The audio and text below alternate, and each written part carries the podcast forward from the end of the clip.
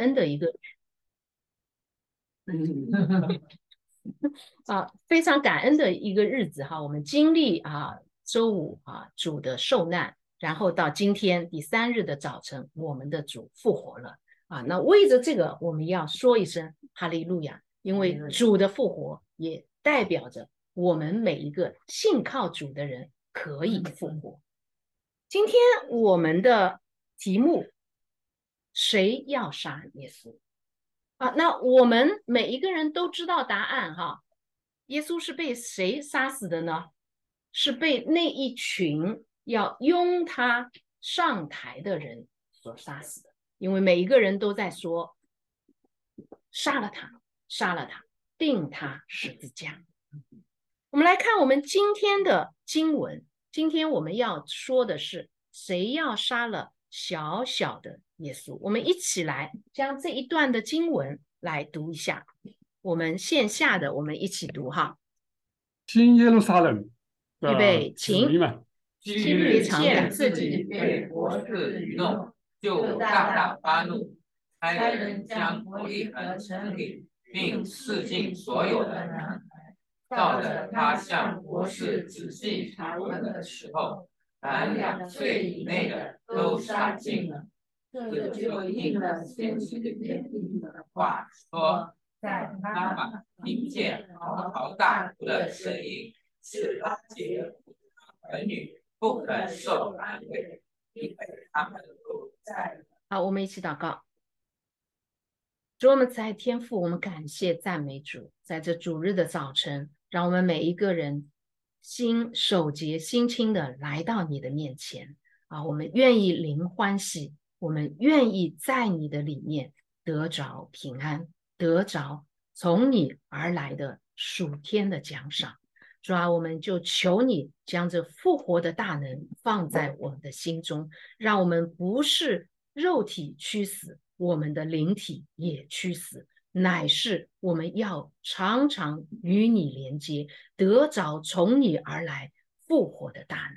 也愿你祝福今天的讲台。祝福孩子的口，愿孩子口中所出乃是从你，也愿荣耀归于我们的主，我们的王。愿你在我们心中掌权。我们这样感谢祷告，不配，乃是奉靠我主耶稣基督宝贵的圣名求。有很多世界的名画，哈，是跟宗教有关的。啊，这个呢，就是沙因、图因的世界名画，都是在文艺复兴时期很有名的啊，这个画家哈啊。那么其中有一个叫鲁本斯，他画的呢，就是那一幅很有张力的、很有肌肉的哈。那个时候文艺复兴的时候，经常画的是裸体的，他为了表现这个人体的这一种肌肉的张力哈。另外一幅呢，就是竖版的那一幅呢。啊，左边这一版这这边的呢，我们可以看见很多妇女抱着他们两岁以内的婴孩，在逃避罗马人的杀戮。所以我们就看见那个时候果然是全国全犹太境地一片的凄惨，每一个人家里面都充满了哭声，因为他们的孩子被杀了。好，那我们就看到是希律听见博士告诉他，说是有一位小孩，他出生了，他是犹太人的王，所以他预估一下，两岁以内的都把他们杀了，为的是防止有人起来代替他。那么西律是何许人呢？我们说一下这个历史发展的轨迹哈。首先呢，我们知道大卫王朝是以色列人的骄傲，对吧？大卫之星是几几角星啊？大家知不知道？啊，我们这个国旗上面的是五角星嘛，对吧？大卫的大卫王朝那个是几几角星？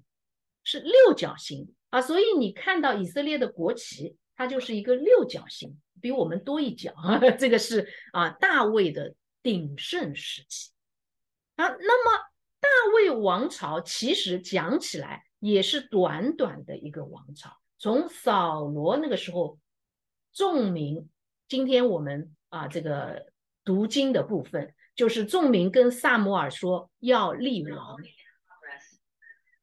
啊啊要立王，结果就立了一个孔武有力的人叫扫罗，扫罗之后就是大卫，大卫之后是谁呢？所罗门。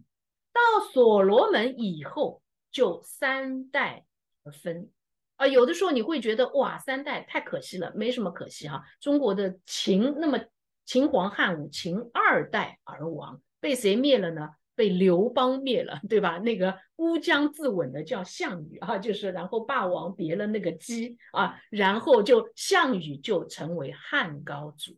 所以呢，大魏三代而分也不算是什么啊，这个。可惜的事情，以后分成南国、北国啊。北国呢，是我们称作以色列的那个国，它是经历了两百年，最后被亚述所灭。南国呢，是叫做犹大国，经历了三百五十年，多了一百五十年。所以圣经当中很多就是称他们为啊妹妹和姐姐，对吧？就是说两个其实都犯罪一样的。那么。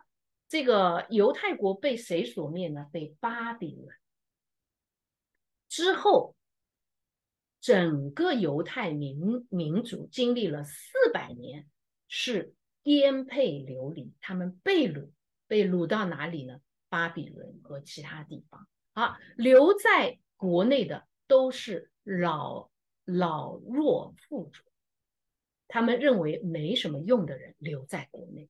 啊，所以最多也就是三百五十年之后，我们都觉得犹太国就灭了。其实呢，不是的，它还经过一个短暂的叫做马加比王朝。马加比是一个家族，他带领以色列人在北国、南国都灭了以后的四百年后，成立了马加比王朝，也是犹太国。所以他们其实曾经复国的。不是说我们认为的哇，一九四八年以色列复国，不不不，马加比王朝就是他们短暂的一个复国。马加比王朝的国王叫做许干一世，一世就就是那个一世、二世、三世啊，就是往后遗传的哈。所以他们有八十年的独立的王国，独立统治的一个犹太王国，所以建国是八十年。那么这个事情呢，是在主前一百四十三年到六十三年的时间，并且他们在这个时候收复了以东人。以东人我们知道的是以以以实玛利啊，是那个就是以扫啊所代表的以东人哈。那么他们收复了以东人，并且让以东人全部受割礼，以便他们成为被承认的犹太人。那个时候，以东人叫做以土买人，大希律的父亲就是以土买人啊，所以讲到这边就出来大希律的父亲啊。那么大西律的父亲就是以土买的总督，就是以东的总督，他有两个儿子啊，就是说一个小儿子叫西律啊，那么。这个大西律的父亲呢，那个时候开始，他们八十年期间开始战乱了，内乱。内乱呢，因为这个许干一世有两个儿子，一个大儿子叫做太子啊，一个二儿子叫做许干二世啊，所以大希律的父亲支持的就是许干二世。好，我们再往下讲哈，就是说。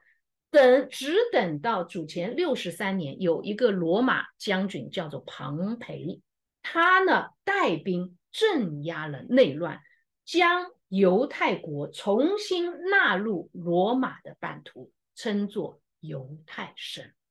好，那个时候许干二世就被任命为大祭司，而大希律的父亲被任命为犹太省的总督。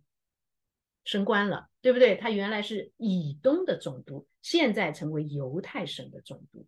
他的次子希律就成为加利利的总督。他的长子去管耶路撒冷。啊，但是后来呢，内乱又起来，大希律的父亲就被杀，连他的长子也丧命了。次子大希律逃到罗马，得到了罗马他当时的皇帝的赏识，被指派去收复巴勒斯坦。啊，经过十年，所以大希律是一个赫赫有名的人物哈。他经过十年收复了巴勒斯坦，所以他也是战功赫赫的一位人物啊。就是说，啊，他所以他经过十年，在主前三十三年被罗马皇帝封为什么呢？封为犹太王啊。所以这个犹太王。就跟小小耶稣要起来成为的犹太王有了什么冲突？怎么能有两个王呢？好，所以我们就看到西律是一个南征北战的，可能放在我们国内，你说他秦皇汉武也不为过。西律本身的名字是大英雄，他就是。罗马犹太省的王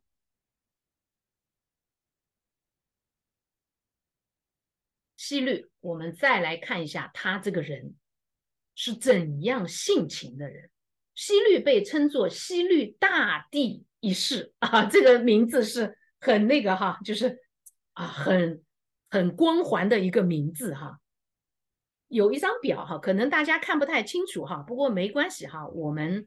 我我们那个往下讲哈，啊，希律是罗马帝国他犹太省的一个代理王啊，他统治了三十四年，希律哈统治了三十四年，被称为犹太王。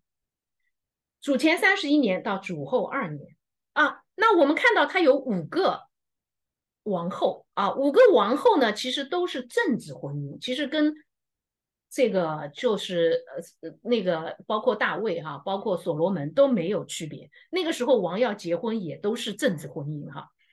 啊，第一个不说，第二个是谁呢？第二个叫玛丽亚米，她是许干二世，就是老国王的外孙女。他娶她是为什么呢？他娶了她就得着了他可以称为犹太王的这样子的一个资格。好，第三个米利亚也是一个大祭司的女儿，但是她娶了这个，嗯，这个二皇后啊，第二个王后叫做玛利亚米的，但是她却杀了她。他杀了这个王后的同时，将她的两个儿子也杀了，并且将王后的母亲，就是应该称作当时的公主的，也杀了。将王后的哥哥也杀了，将王后的外祖父，就是那位叫许干二世的也杀了，所以他将老国王这一系的人全部杀了啊！所以从这个意义上说，你说他是谋朝篡位，也可以这么说。好，他因为怀疑他的大老婆大王后和二王后。这个二两任王后的小孩比较出色啊，比较能力比较强，他怀疑他们要谋朝篡位，所以他杀了他第一皇后和第二王后的三个儿子，啊，就是这个三个儿子都被他杀。他，后面三个老婆所生的儿子倒是没有杀，但是我们也看到没有后代，是不是？好，后头的三个都是。这个就是老国王，就是纯犹太人的这个母亲所生的三个，两个儿子，一个女儿。其中一个女儿我们比较熟悉的叫做希罗底，是不是？大家记不记得希罗底何许人也？哈，哎，希罗底呢跟菲利一世结了婚，跟他的叔父结了婚，然后呢，他又跟这个菲利二世。怎么样，算是通奸也好，什么也好，所以这个当时的时候，那个啊，就是这个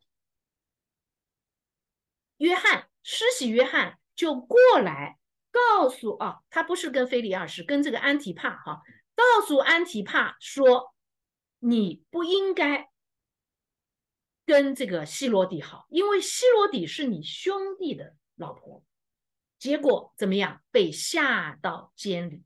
后来希罗底的女儿，希罗底的女儿是他跟菲里一世生的。希罗底的女儿叫叫萨罗底萨罗米，萨罗米跳了那一支著名的舞，对吧？然后要的奖赏就是约翰的头。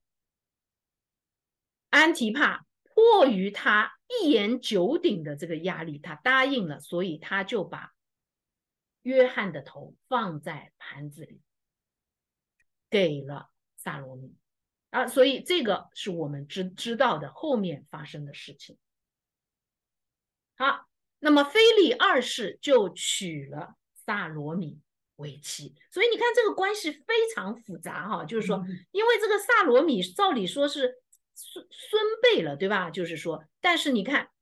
她却是嫁给他的什么什么，也不是叔父了，就叫做什么来着？这个公了，要要说啊，就叔公啊，对吧？就是说我可能这个辈分那个就是应该是对的哈，就是好。然后呢，这两个可能真的是我觉得近亲吧，没没孩子的哈，就是说这个雅基帕一世是生了三个孩子，两个女儿，一个是雅基帕二世。那么我们看到这个，嗯，他有一个女儿叫百基尼哈，雅基帕一世有一个女儿叫百基尼，百基尼先是做了庞庞培将军，就是那个带兵来来镇压内乱的庞培将军的情妇，然后她嫁给谁呢？她是嫁给了，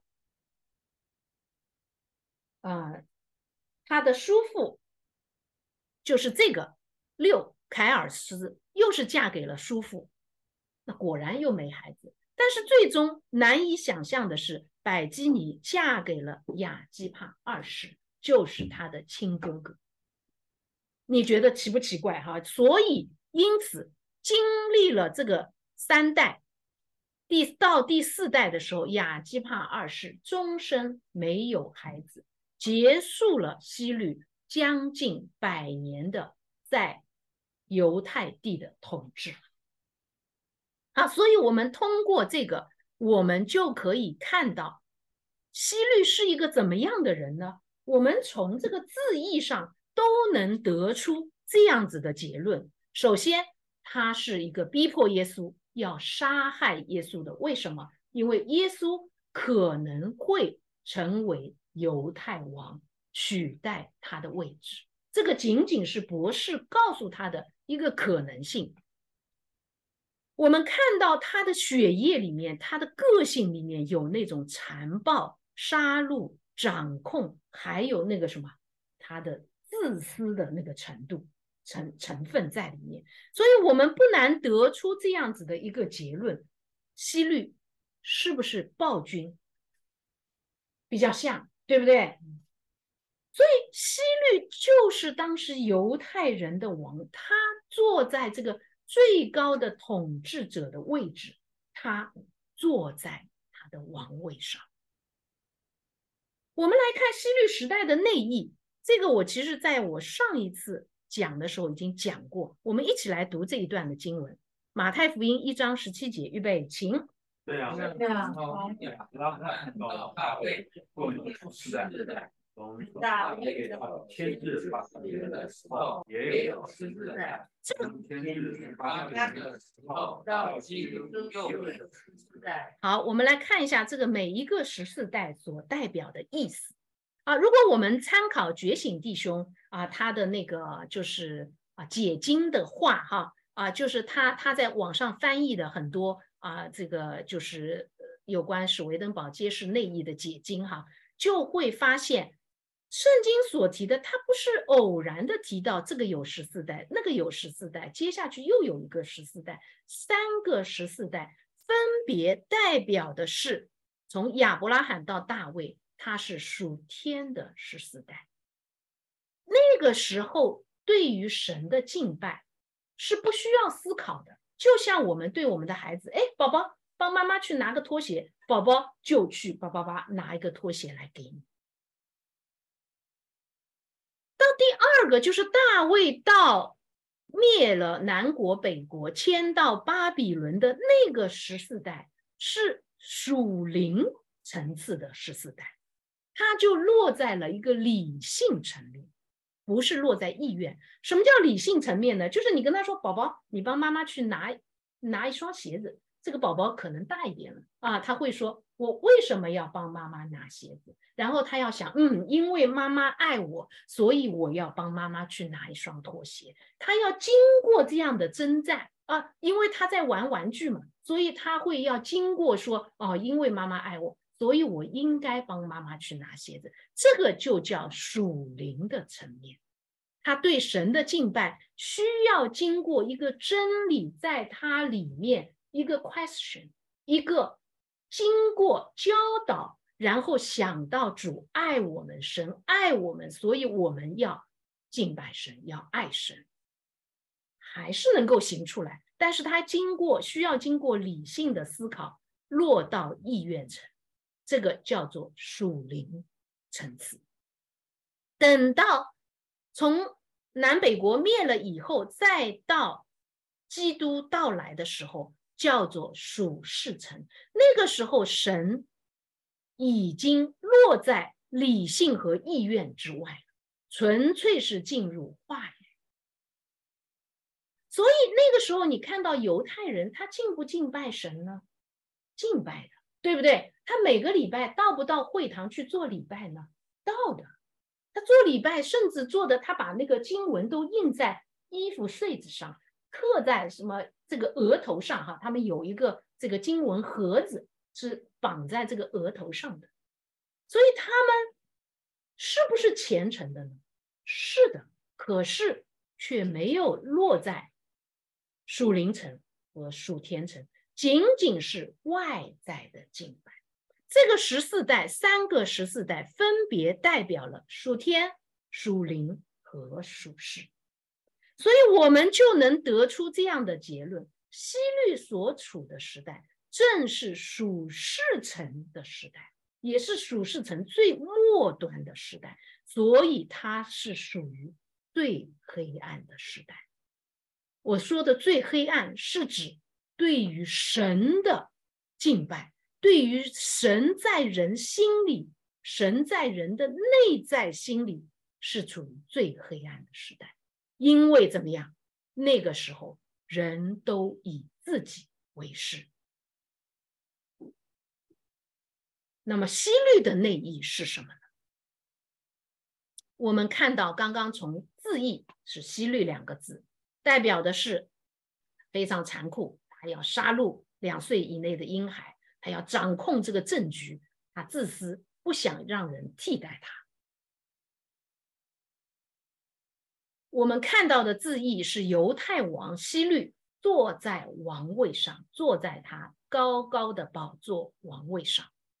那么它的内意是什么呢？希律代表的是对自我的关注。可能我们有一些啊，这个网上的这个我们的弟兄姐妹哈，可能还没有去读过这个史维登堡的这个书哈，所以所以呢，我我想说的是。啊，这个内意呢，大部分都是出自啊史维登堡的著作啊。那么我想说的是，我们很多时候不知道内意的时候，是只停留在字义上。我们不妨听听它内意所代表的东西，我们就知道内意是何等的丰丰富。内意是什么意思呢？它跟灵异有什么区别呢？内意就是当我们肉体死亡以后，我们进入灵界。如果我们是天使的话，天使所看到的没有一个字义，全部是内意。所以，当圣经圣言到了天上，天使看到的就不再是西律这两个字，而是对自我的关注，是败坏的意愿。这个就是内意的含义。你发现，其实。哎呀，我常常觉得神是特别伟大的一个神啊！当我知道了内意，去查考西律到底是怎么样的一个人的时候，我发现西律跟这个内意是非常非常的吻合，因为他的残暴杀戮、掌控自私，使得他关注的全部是自我。这里面包括我们身上有的是什么？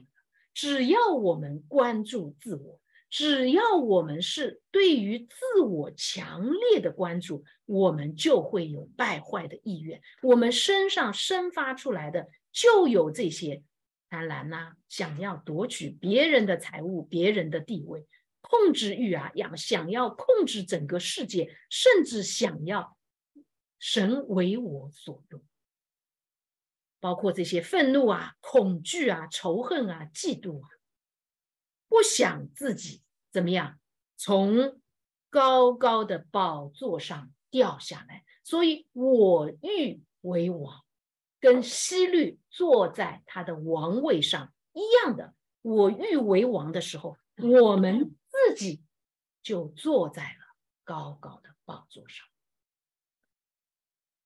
这个就是内意。的解释，大家觉得这个内意是否从此以后西律不再是西律？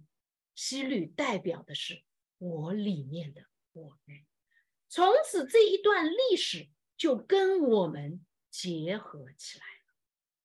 我们不再觉得哇，西律要杀死主耶稣跟我没什么关系啊，因为西律要杀死，而是两千年前的那一些犹太人要杀死耶稣，跟我。没什么关系，不跟我们有关系。我们继续往下讲，屠杀伯利恒的男婴啊，这个特别有意思哈。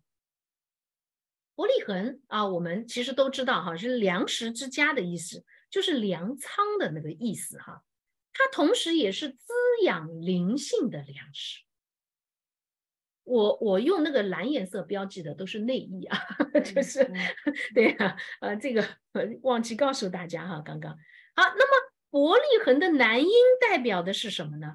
代表我们最初啊，我们可能刚刚受洗，甚至我们现在最初对于真理哈，那是真的真理的学习的一个兴趣啊，所以你看。很多时候有一些人说下个礼拜要受洗，比如说哈，下个礼拜要受受洗了，哇，我们为他高兴。结果下个礼拜他就不来了，为什么啊？他有好多事情，要么生病了，要么什么，哎，很多事情会拦阻他，是吧？哎，这个你发现这就是伯利恒的男婴表示的，他最初学习的那个兴趣，包括我们今天，我像我读史维登堡是读了一年哈，我还处在最初学习真理的这个兴趣上。有什么可以拦阻我们最初对神、对真理的那个兴趣呢？可能是你世俗的兴趣，养养花啊、遛遛遛鸟啊、看电影啊、同学聚会啊等等，怀疑的态度，真的吗？是吗？有内意吗？啊，拒绝学习和相信圣言。圣经，谁告诉你圣经是对的？他说的是，怎么可能相信呢？跟我们的科学不吻合啊！这个是我们听到好多慕道友会这么说。我曾经也是这样的人，毫无寻求真理的意愿。他现在什么呢？钱、权啊，为着有一些工作狂好哇，为着多赚钱啊，或者为着怎么样？哇！我要升高这个位置啊，不断的往上升啊，做到什么什么部长啊，做到什么啊等等哈，这些使得他外在的寻求，就会使他对于真理没有要寻求真理的意愿。当这一些事情发生在我们身上的时候，我们就知道西律在做王了。也就是我欲为王，那么这个时候就发生了大屠杀，所以大屠杀发生在我们的身上。我们有多少时候、多少次，这一些外在的东西杀了我们想要学习真理、想要靠近真理的那个兴趣？难道不是发生在我们的身上？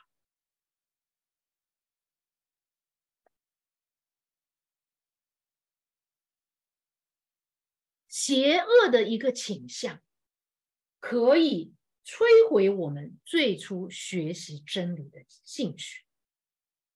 当我们的里面有希律正在做王的时候，那他就会竭力的屠杀、竭力的谋杀我们属天的伯利恒所诞生的那个天真和温柔的品质。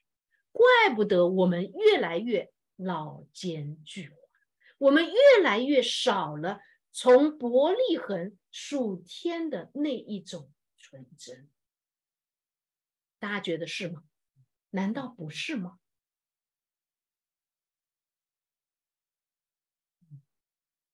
我们回到今天，我们来总结一下：谁要杀耶稣呢？是希律吗？是的，在历史上有一位叫希律的犹太王要杀耶稣。可是今天我们有没有也在杀死小小的耶稣？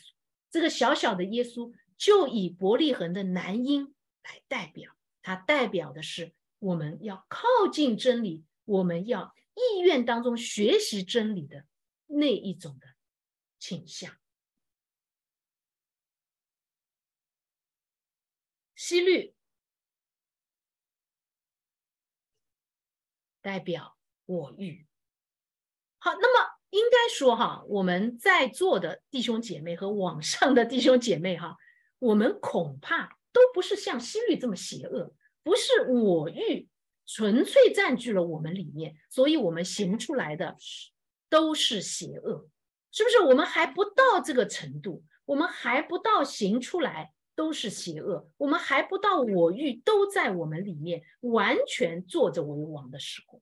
那么大部分时候，我们处在什么样子的状况呢？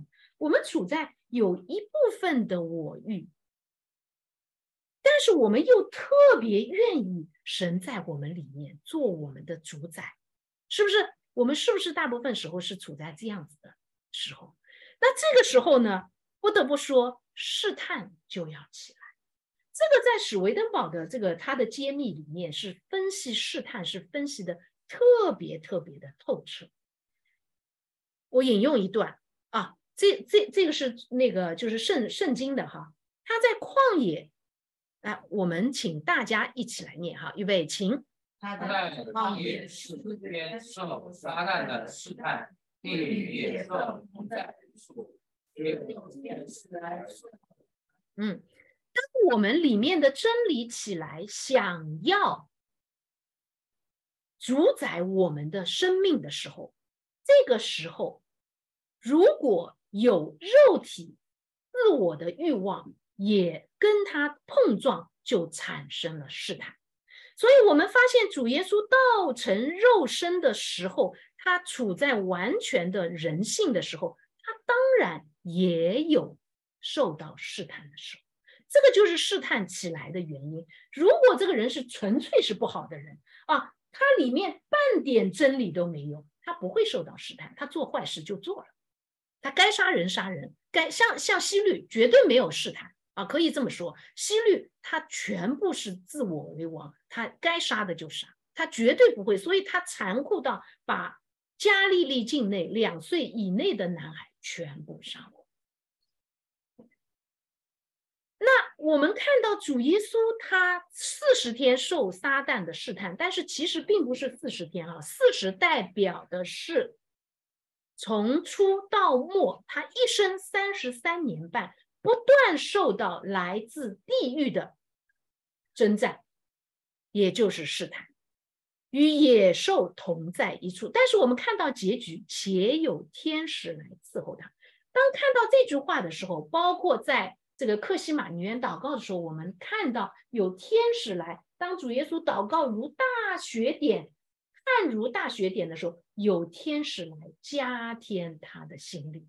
我们看到天使来的时候，说明主耶稣是已经胜利，已经是得胜之王。为什么？因为他与天使同在，就说明他与天堂同在。好。所以从这一句话，其实如果大家知道内意的话，就已经知道他是得胜的君王。可是我们人是怎样的呢？我们一起来朗读诗篇七十八五十六节，预备，请。他们畏惧试探，被试探的嗯，我们发现人是怎么样子的？即便在旷野四十年，不断的被神带领，主给他们白日啊是这个什么？这个云来遮哈，晚上是云柱火柱的带领啊，给他们降下天上的马拿，给他们降下天上的什么乌鸦还是什么鸽鸽子啊，就反反正是那个肉给他们吃，鹌鹑啊，想起来了 鹌鹑哈，但是他们却，你发现很多时候他们不断的被你至高神不守。法度不遵守神所赐下的诫命，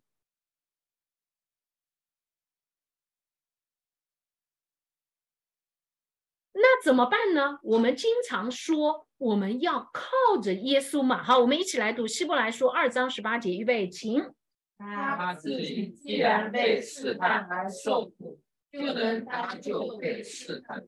好，那请问怎么搭救呢？那我们会说。我们信耶稣就被搭救，对吗？也对。可是你是不是还常常陷于软弱？你是不是还常常被试探所胜？不是你胜过试探那那我们怎么？我们我们怎么去？哎呀，靠着这个，我们信耶稣，我们就胜过这个试探了？我们再一起来读，预备，请。因为我们的大祭司并非不能体恤我们的软弱，也曾凡事受过试探，与我们一样。好。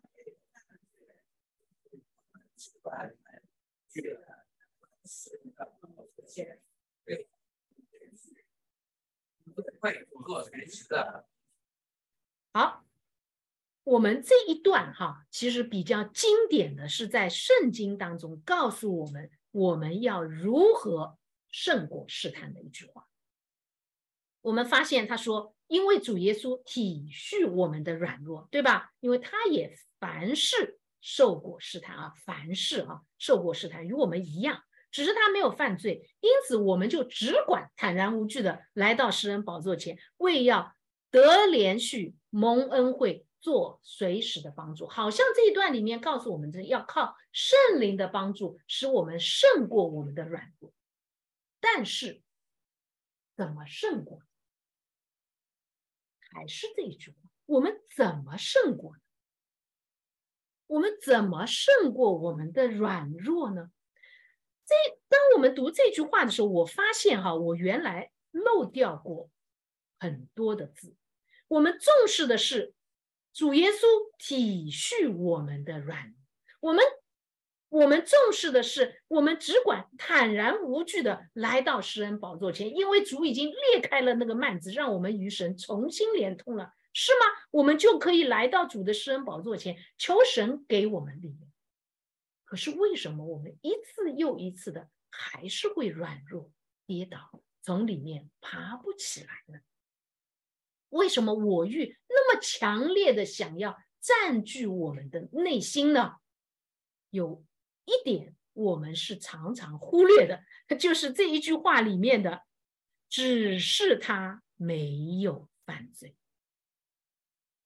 这一点非常关键。我亲爱的弟兄姐妹们，我们要来看一看，谁要杀死耶稣呢？我们已经知道了，是希律。也就是我欲的代表，那么我们如何不让我欲在我们里面掌权呢？当避恶如罪，如反对神的罪，这个是史维登堡反复强调的一点。甚至很多时候，我们在圣经上，我们已经说不不不，我们不再生活在律法时代，我们生活在恩典时代。所以恩典就是什么？主体恤我们呀，主遮盖我们的软弱呀。我们以为主的宝血留下就是为了遮盖我们所有的罪，所以我们今天被洗得白白净净的，可以来到神的面前。我亲爱的弟兄姐妹，真相真的是这样。如果我们不避恶如罪，我们就不能称为真正的信，不能称为真正的悔改。罪有两种，这个是史维登堡在在他的揭秘里面所写的清清楚楚、明明白白的。我们的罪有两种爱表示我们的罪，罪有千种，就爱有千种万种，但是有两种是属于罪的部分，一种是控制所有人的爱，一种是占有所有人财物的爱。千万种的爱都不离开这两种爱，我说的是属于罪的爱哈，这个把它叫做一个叫爱自己，一个叫做爱世界。你想控制所有人，就是你爱自己；你想占有所有世上最好所有的财物都归你，这叫爱世界。当然，我们可能爱的不过是那个包而已，哈，就是说你不一定是爱钱，哈，你可能就是，哎，我特别爱那个包，哈，LV 的包，哈，就是那也叫爱世界，哈。所以爱有千万种，属于罪的爱，哈，但是万变不离其中，都归到这两种属于恶的爱里面。那么，我们来看一段。在真实的基督教五百三十二节里面所写的，什么叫真正的悔改？我们一起来读一遍，请。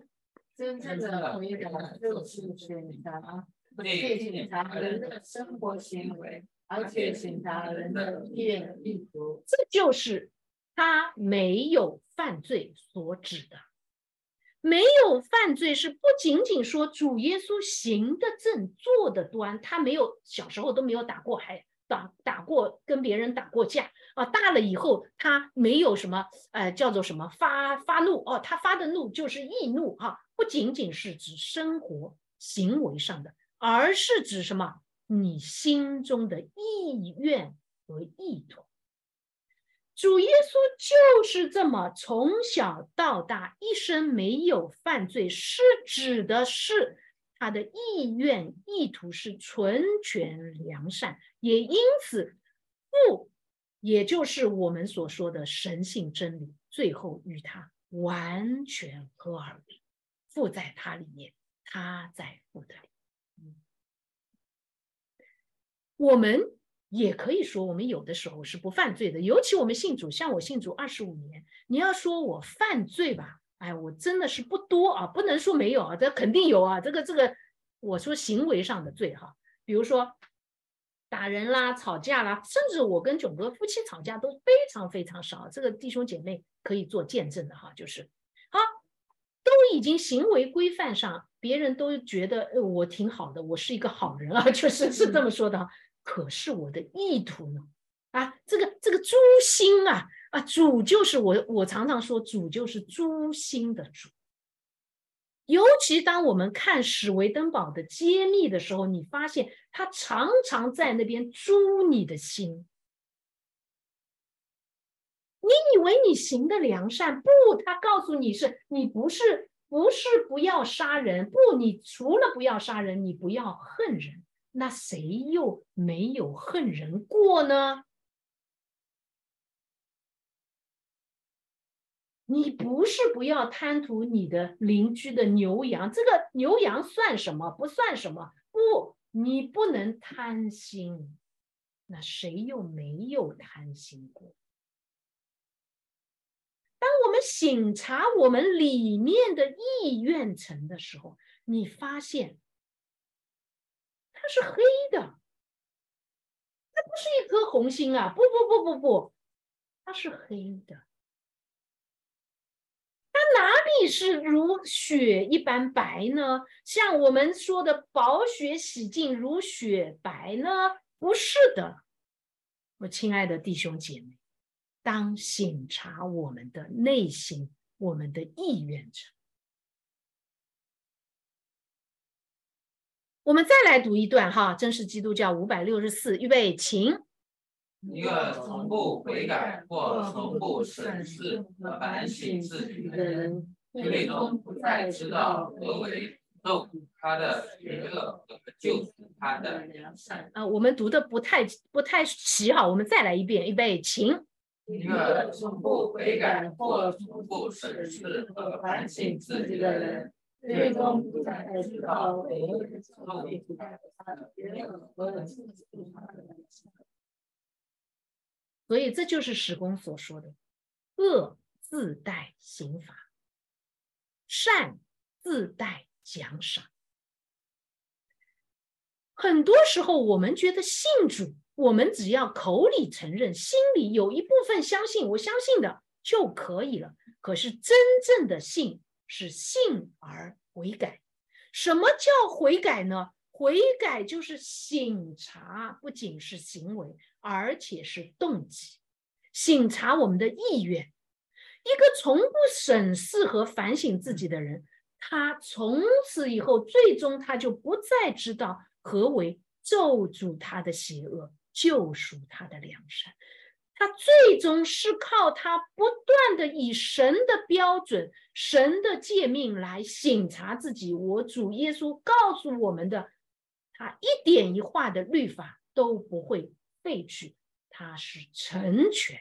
那么我们里面有没有像我主耶稣一样去成全那个律法呢？若我们还是不断的在行出邪恶，我们心里思想的是邪恶，那么这就成为咒诅，成为审判。但是若我们愿意悔改自己，我们像我主耶稣一样。我们在心里面都不犯罪，一旦有罪的意念起来的时候，我们就去对付他的时候，我们就会知道我们在往良善的途径，那么良善就带来救赎，这就是主耶稣救赎他真正的，他让我们归向天堂，让我们归向。他所喜爱的良善，从此我们与神与罪隔绝，与神连接，是指这个意思。若我们凭着自己的肉欲、我欲，还是不断的犯罪，但是却奢望着主耶稣基督。遮盖了我们，我们从此一袭白衣，是那么干干净净的。那完全有可能，当我们肉体死亡以后，你会知道真正的答案。我们要趋向的是，不是爱自己，是要爱神；不是爱世界，是要爱人。这就是神两大诫命所代表的。你当尽心、尽性、尽意爱主你的神，其次也相仿，就是爱人如己。不是在行为上，乃是在你的意愿上。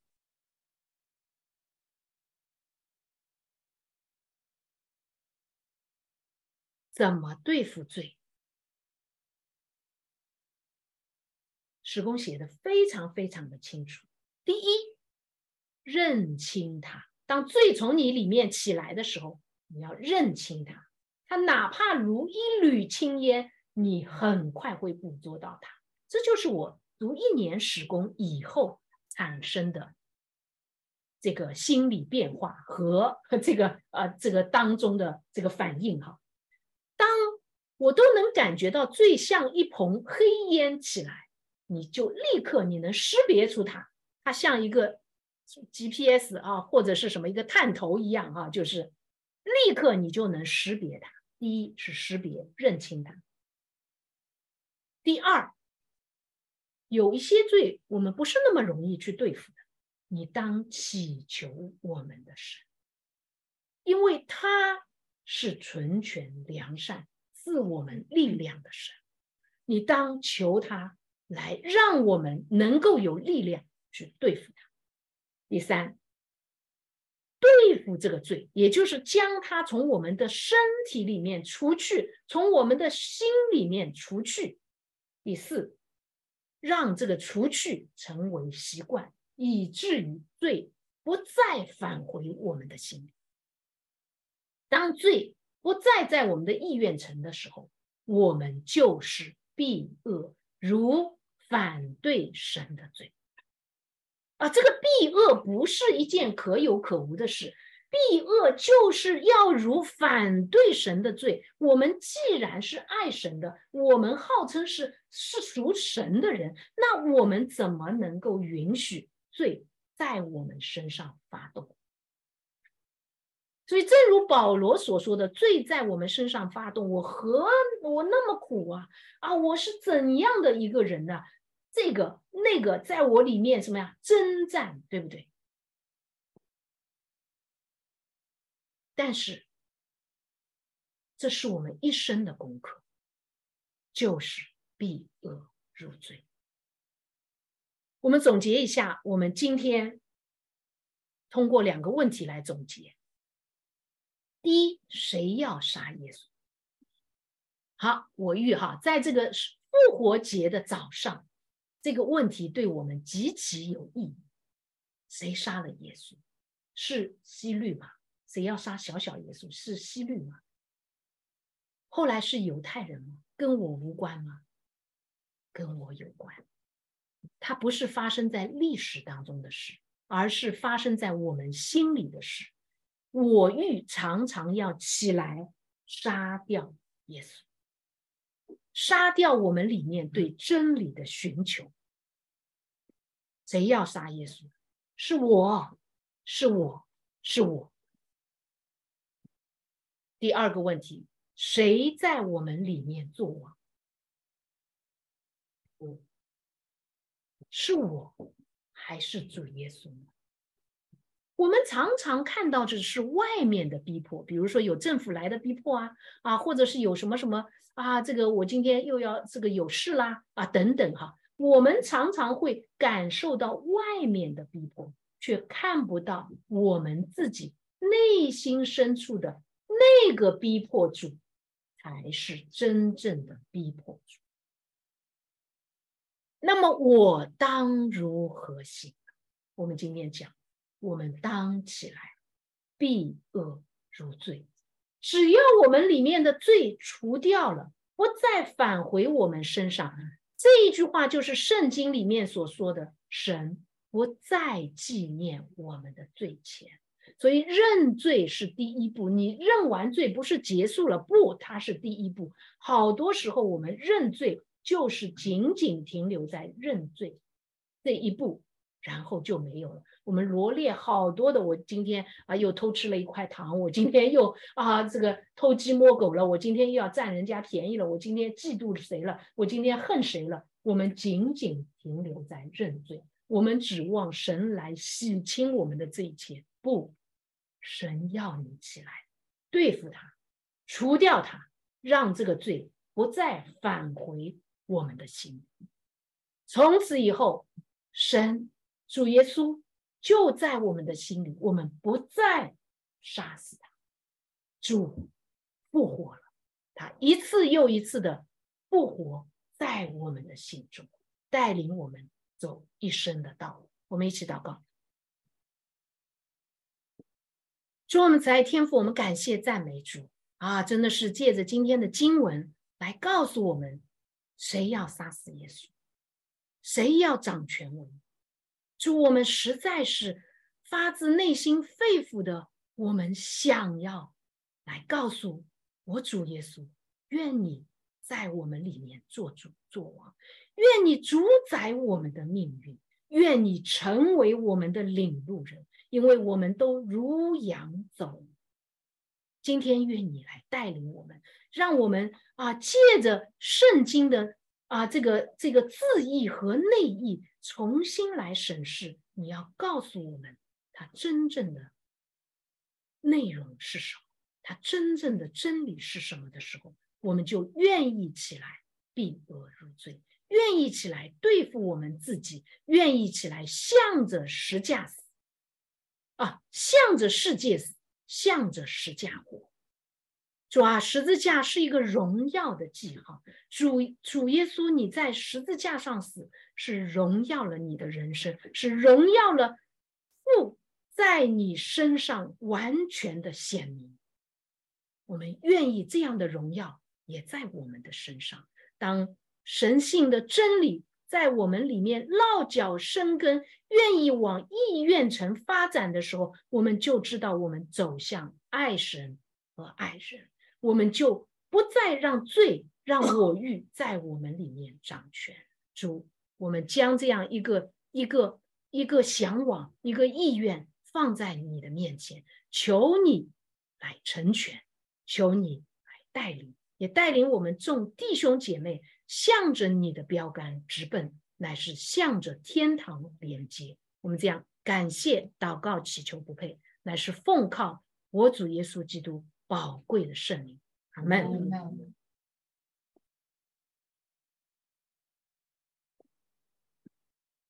感谢主，谢神。嗯，感恩今天小安姐的分享，我们呃也看到如何的认识罪啊，如何的呃应该说对付罪，然后如何真真正正从心里面把这个罪能够。嗯，这个想法也好，这个意念也好，能够完全的除去。最后呢，我们持守，持守在神里面，感恩，真的是非常详细。